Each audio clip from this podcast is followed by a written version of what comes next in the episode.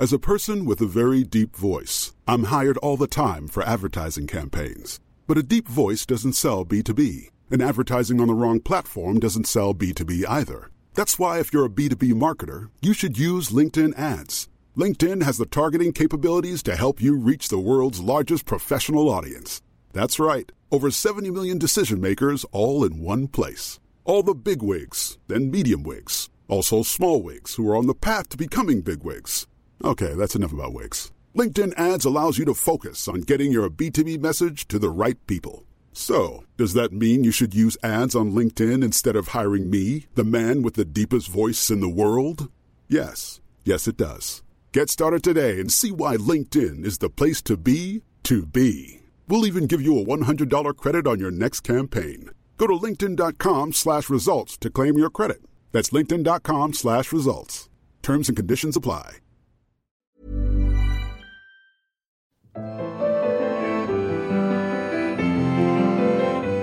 And welcome to my favourite work of art, with me, Dr. Laura Jane Foley.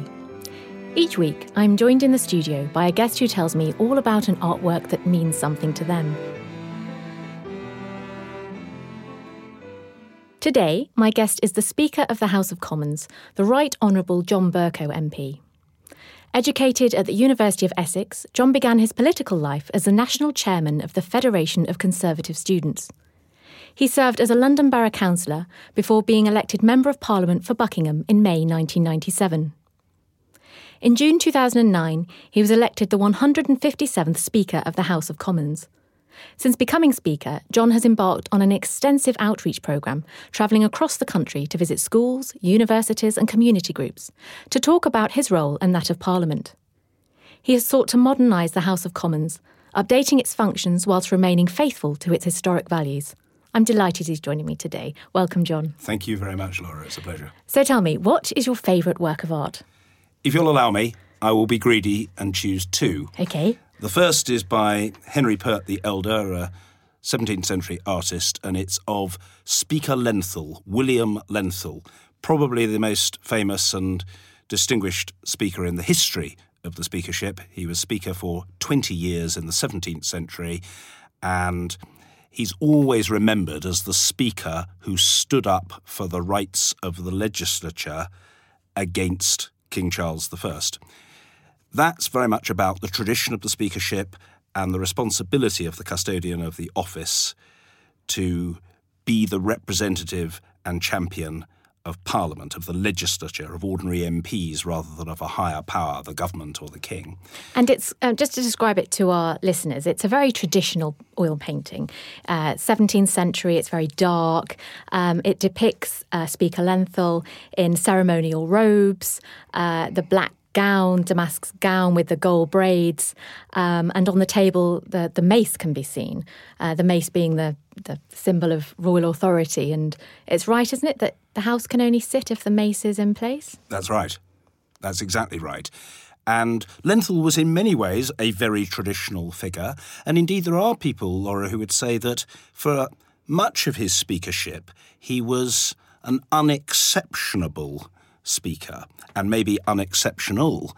He discharged the duties, but much of the time nothing of any great note or significance took place that distinguished him from other speakers. The particular point about Lenthall is that in the period of great conflict between Parliament and Charles I, during the time of the English Civil War, Charles I burst into Parliament with members of his army went up to the Speaker's chair and demanded to know the whereabouts of five MPs whom he, Charles I, wished to arrest for treason. Bear in mind, and your listeners will recognise, that at that time you could be thought guilty by the king of treason for simply wanting to oppose his will, his desire, for example, to raise money to fight foreign wars or the like. And so Charles I said to William Lenthall as Speaker, Where are these five MPs? I want to arrest them for treason. To whom? William Lenthall replied, May it please your majesty, I have neither eyes to see nor tongue to speak in this place, save as Parliament shall direct me, whose servant I am here. Now that was his rather circumlocutory way of saying, On your bike, I'm not here to do your bidding. I stand up for the rights of MPs. Now, that would be quite a bold act and spontaneous riposte by a speaker to a monarch or a figure of greater authority than the speaker at any time. But the fact that that happened in an era when it was very commonplace for speakers to be forced out of their role Well, and isn't there a even deprived of their life I was going by an say, angry king aren't there a few makes him very special. speakers who've been beheaded? Well, I often joke that it's quite wrong when people say that I'm the shortest man ever to be Speaker. Sir John Bussey, Speaker of the House 1394 to 1398, Sir John Wenlock, Speaker 1455 to 1456, and Sir Thomas Tresham, Speaker of the House in 1459, are all believed to have been shorter than I am, although I do have to admit, Laura, that this was true only after all three of them had been beheaded.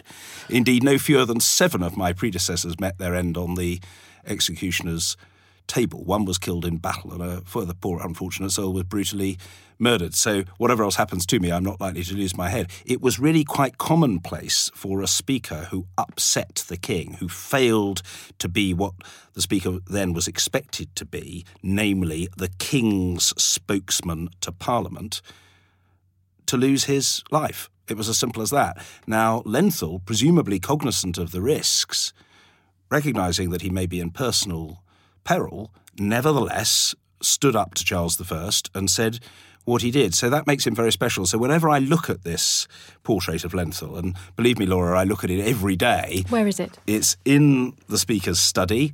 It's directly in my line of vision when I'm chairing meetings every day. It's positioned just above the clock, which is in front of me and a few yards away from me. I think Parliament over executive, legislature, rights of MPs, the importance of facilitating the expression of truth to power. So for me, doing the job that I do, being reminded of probably the greatest holder of the office is salutary and it's inspiring. And it's interesting in the going back to the, the the painting. It is interesting the use of the mace because, of course, he wouldn't have a mace lying there on a table usually. It is almost as if Henry Peart the Elder has inserted the mace to sort of remind uh, viewers of the portrait of. Uh, the you know the the issue he had with the royal authority, um, and that Very much so. Yes, I mean, it's difficult to be certain because the background is less clear and stark than the portrait of Lenthall himself. So it's not exactly clear to me where Lenthall is either standing or sitting at the time, but certainly the mace wouldn't be in that position in relation to the speaker.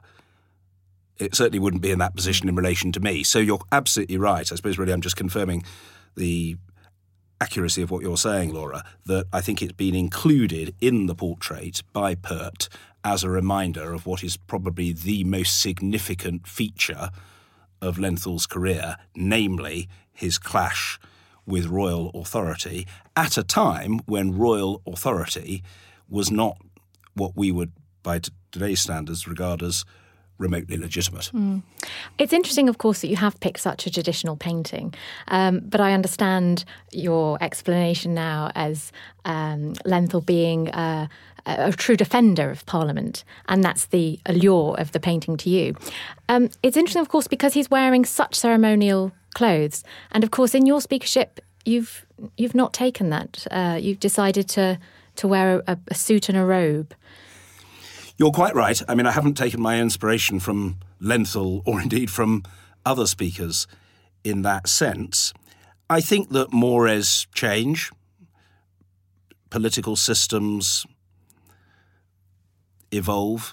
What is regarded as absolutely to be expected in one era ceases to be in another. I think not by way of defence, but in the name of explanation, I probably ought to say that I do wear a morning coat in Parliament on ceremonial occasions, and sometimes on the occasion of some very grave commemoration of a particular anniversary or a tragic death of a member or an assault that has taken place on the prerogatives of Parliament, not necessarily just a constitutional assault, but in recent times, as you will know, a physical assault. But for the most part, you're quite right. I would wear a morning coat only in exceptional circumstances, on ceremonial occasions, and certainly on the occasion when Her Majesty the Queen visits, I would wear the morning coat and the state robe with the sort of gold braid that can be seen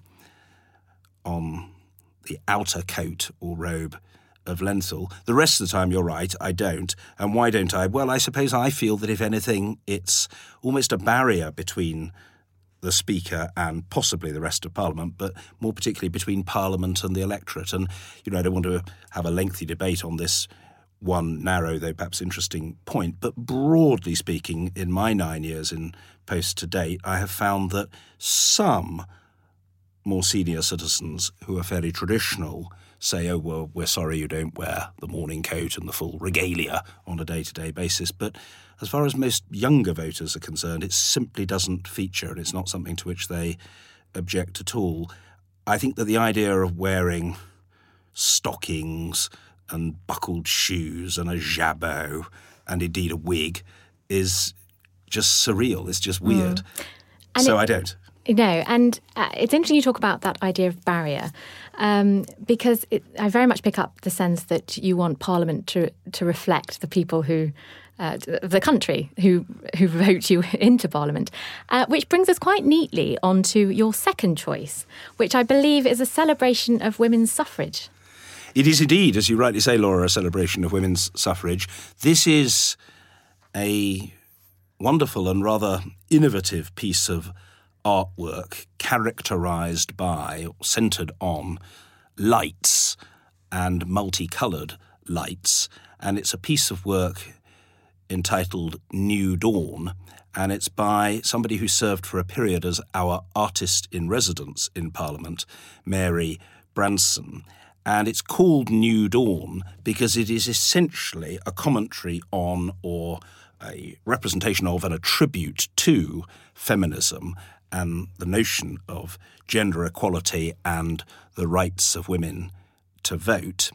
And I think I'm right in saying that the miscellany of organisations that collectively made up the suffragist movement used that title to describe and characterize their work, New Dawn, because they felt that the purpose and, in the end, the result of their campaigning efforts was to bring about a new dawn, marking this year, as you know we are, the 100th anniversary of votes for some women is perhaps a suitable occasion on which to highlight this particular piece of mm. artwork, which is important to me, but much more important than being important to me. I think it is very important to very, very, very large numbers of women around the country and throughout the world, and to be fair, to large numbers of men who regard themselves as allies of the female equality cause. Mm.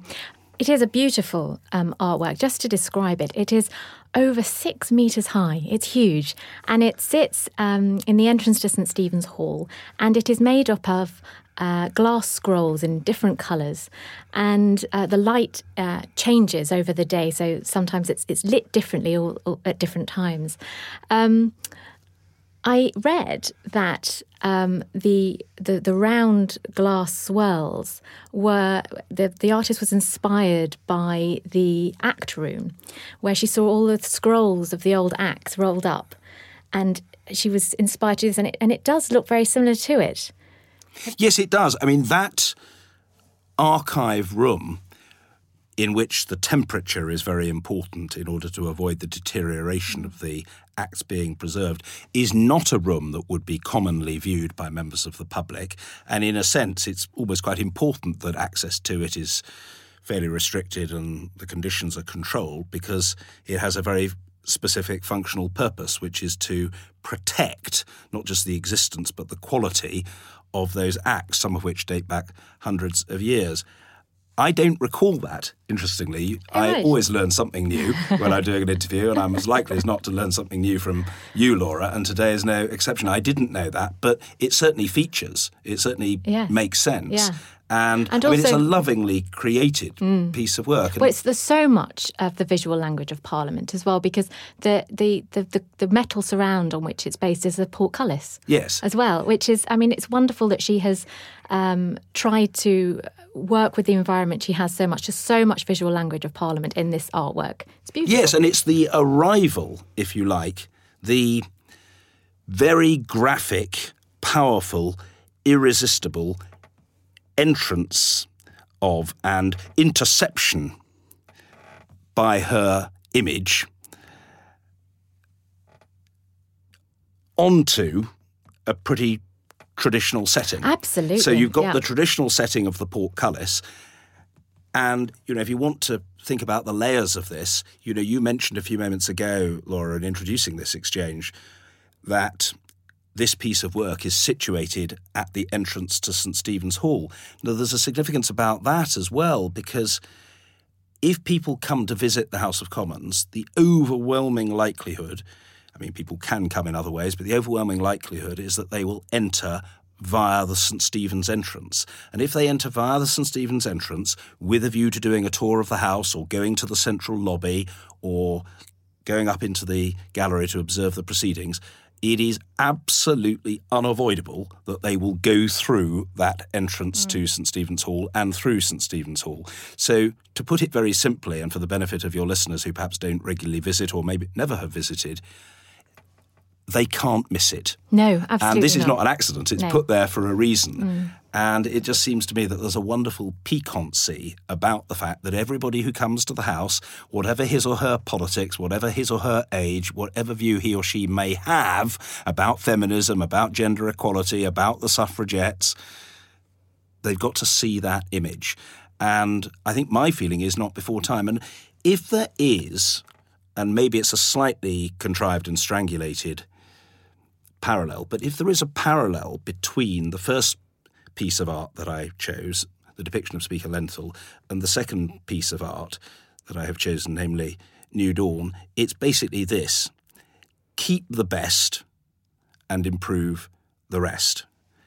That's really, in a sense, what pulls the two together. It's a kind of factor that conjoins two otherwise completely unrelated images. If you're the speaker, there are no final victories for Parliament. It's a constant process of assertion of the rights of the legislature and defence of the concept of free speech and truth to power and the importance of recognising the difference between Parliament on the one hand and government on the other. And if you're thinking about the equality cause, or even, dare I say it, the cause of communicating on behalf of Parliament to the country as a whole and wanting Parliament to speak to and be emblematic of Parliament as a whole, well, it seems to me that Mary Branson's image, you know, is a very stark illustration of how we're trying to do things differently now from the way in which perhaps they were done in the past. I think that's a perfect place to leave it. Thanks so much for coming in, John. Well, you have been very tolerant. Thank you, Laura. Today we were talking about two artworks. Firstly, a portrait of Speaker Lenthall, attributed to the 17th century artist Henry Peart the Elder.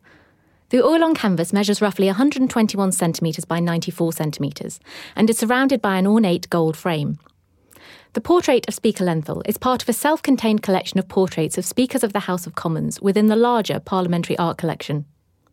It was begun in the early 1800s as a historical collection by speakers Addington and Abbott, who asked descendants of former speakers to donate portraits. By 1805, 25 portraits had been acquired, which were displayed in the Speaker's residence.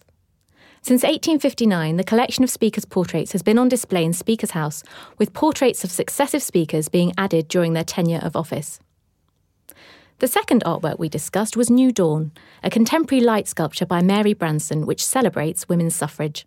Measuring over six metres high, the artwork is sited at the entrance to St Stephen's Hall and is the first piece of abstract art to be commissioned for permanent display in the Palace of Westminster.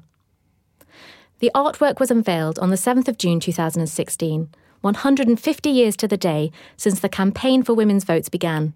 The massive scale of New Dawn is intended to reflect the size of the campaign, and the unique hand blown glass scrolls that make up its dawning sun reflect the many individuals who were involved in the movement and the special contribution they made to modern democracy. If you would like to see the artworks we were discussing this week, or carry on the conversation further, you can find me on Twitter at Laura Jane Foley. And if you want to discuss a show, please use the hashtag MyFavouriteWorkOfArt. The show was recorded at Wisebuddah in London. The title music is Blue from Colours by Dimitri Scarlato. I hope you'll be able to join me next time.